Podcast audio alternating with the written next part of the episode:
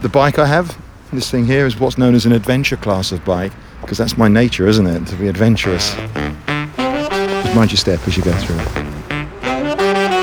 My name's Mike, I'm Mike Gill. I'm beekeeper to the Royal Parks of London.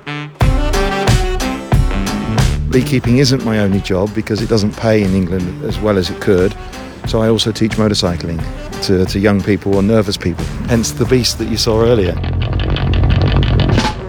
I quite like being a beekeeper because there's that risk element. I took up beekeeping about fifteen years ago, introduced to me to a woman who became my second wife. Uh, she's since moved on in my life, but I've kept the bees because they're quite friendly. Okay, could you stop here a moment while I check what mood they're in? I'm stung virtually every time I handle them. Nature of the beast. This is my main apiary, the home of bees. They're awake. They're inside, they don't like the sound of that. They're not going to be very happy, so we have to stand back and not be seen. See, there's one with his tail up. She's just signalling to everyone else to say, this is home, come back, just in case there's anybody out there not sure where to go. They signal with sense very strongly. Gave them a bit of a loud bang on the door and they've come out to see what's happening. They can't see us because we're standing behind, but if I was a bear and trying to get in there to help myself, I'd be stood in front probably, at which point they'd be attacking us. They're disappearing now, they've established there is no risk, there is no attack, they're going back to sleep again. Not quite asleep, they're going back to just cuddle up to each other. Bye ladies, you have to remember to talk to your bees.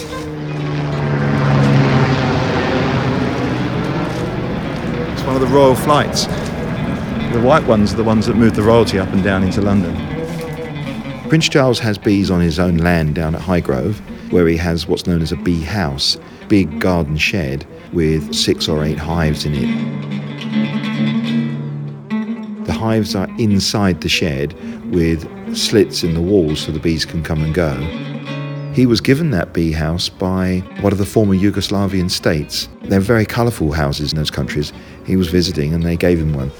I think he sees it as part of the total matrix. If you look at nature and food production, it's a multifaceted diagram that you have to work with to say, I haven't got bees, can I grow these plants? People think he's wacky because he's been saying organic is good. Ladies and gentlemen, it's my privilege to introduce His Royal Highness, the Prince of Wales. Even in the nineteen sixties, when I was a teenager, I hated the chemical approach and the agri-industrial approach. Not something that was durable or sustainable in the long run. What you can destroy in one day, it takes forever to, to, to recreate lost habitat. We have to rediscover the absolute central importance, critical, urgent importance. This place is just seeping history. I'm just opening the padlock of the, the room here. Here we go. The queen lays the eggs, and the eggs have the gene of the trait. And if I find there's a trait I don't like, like chasing or jumping, I'll just remove the queen, put a fresh queen in with a trait that I do like.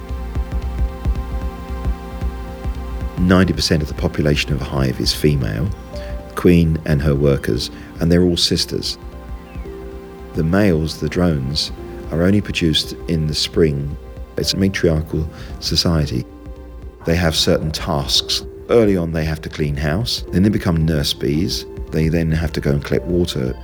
And that's where most of the bees die, is they fly off from the hive, they'll go and collect water, this is their last job of their life. Their core temperature will drop, they'll ask the wings to take off and they can't. But they know which direction the hive is, so they start walking.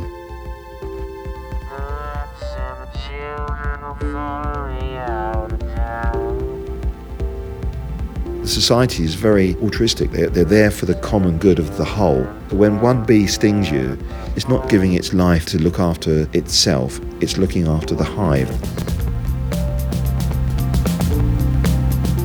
There are no wild honeybees in Europe.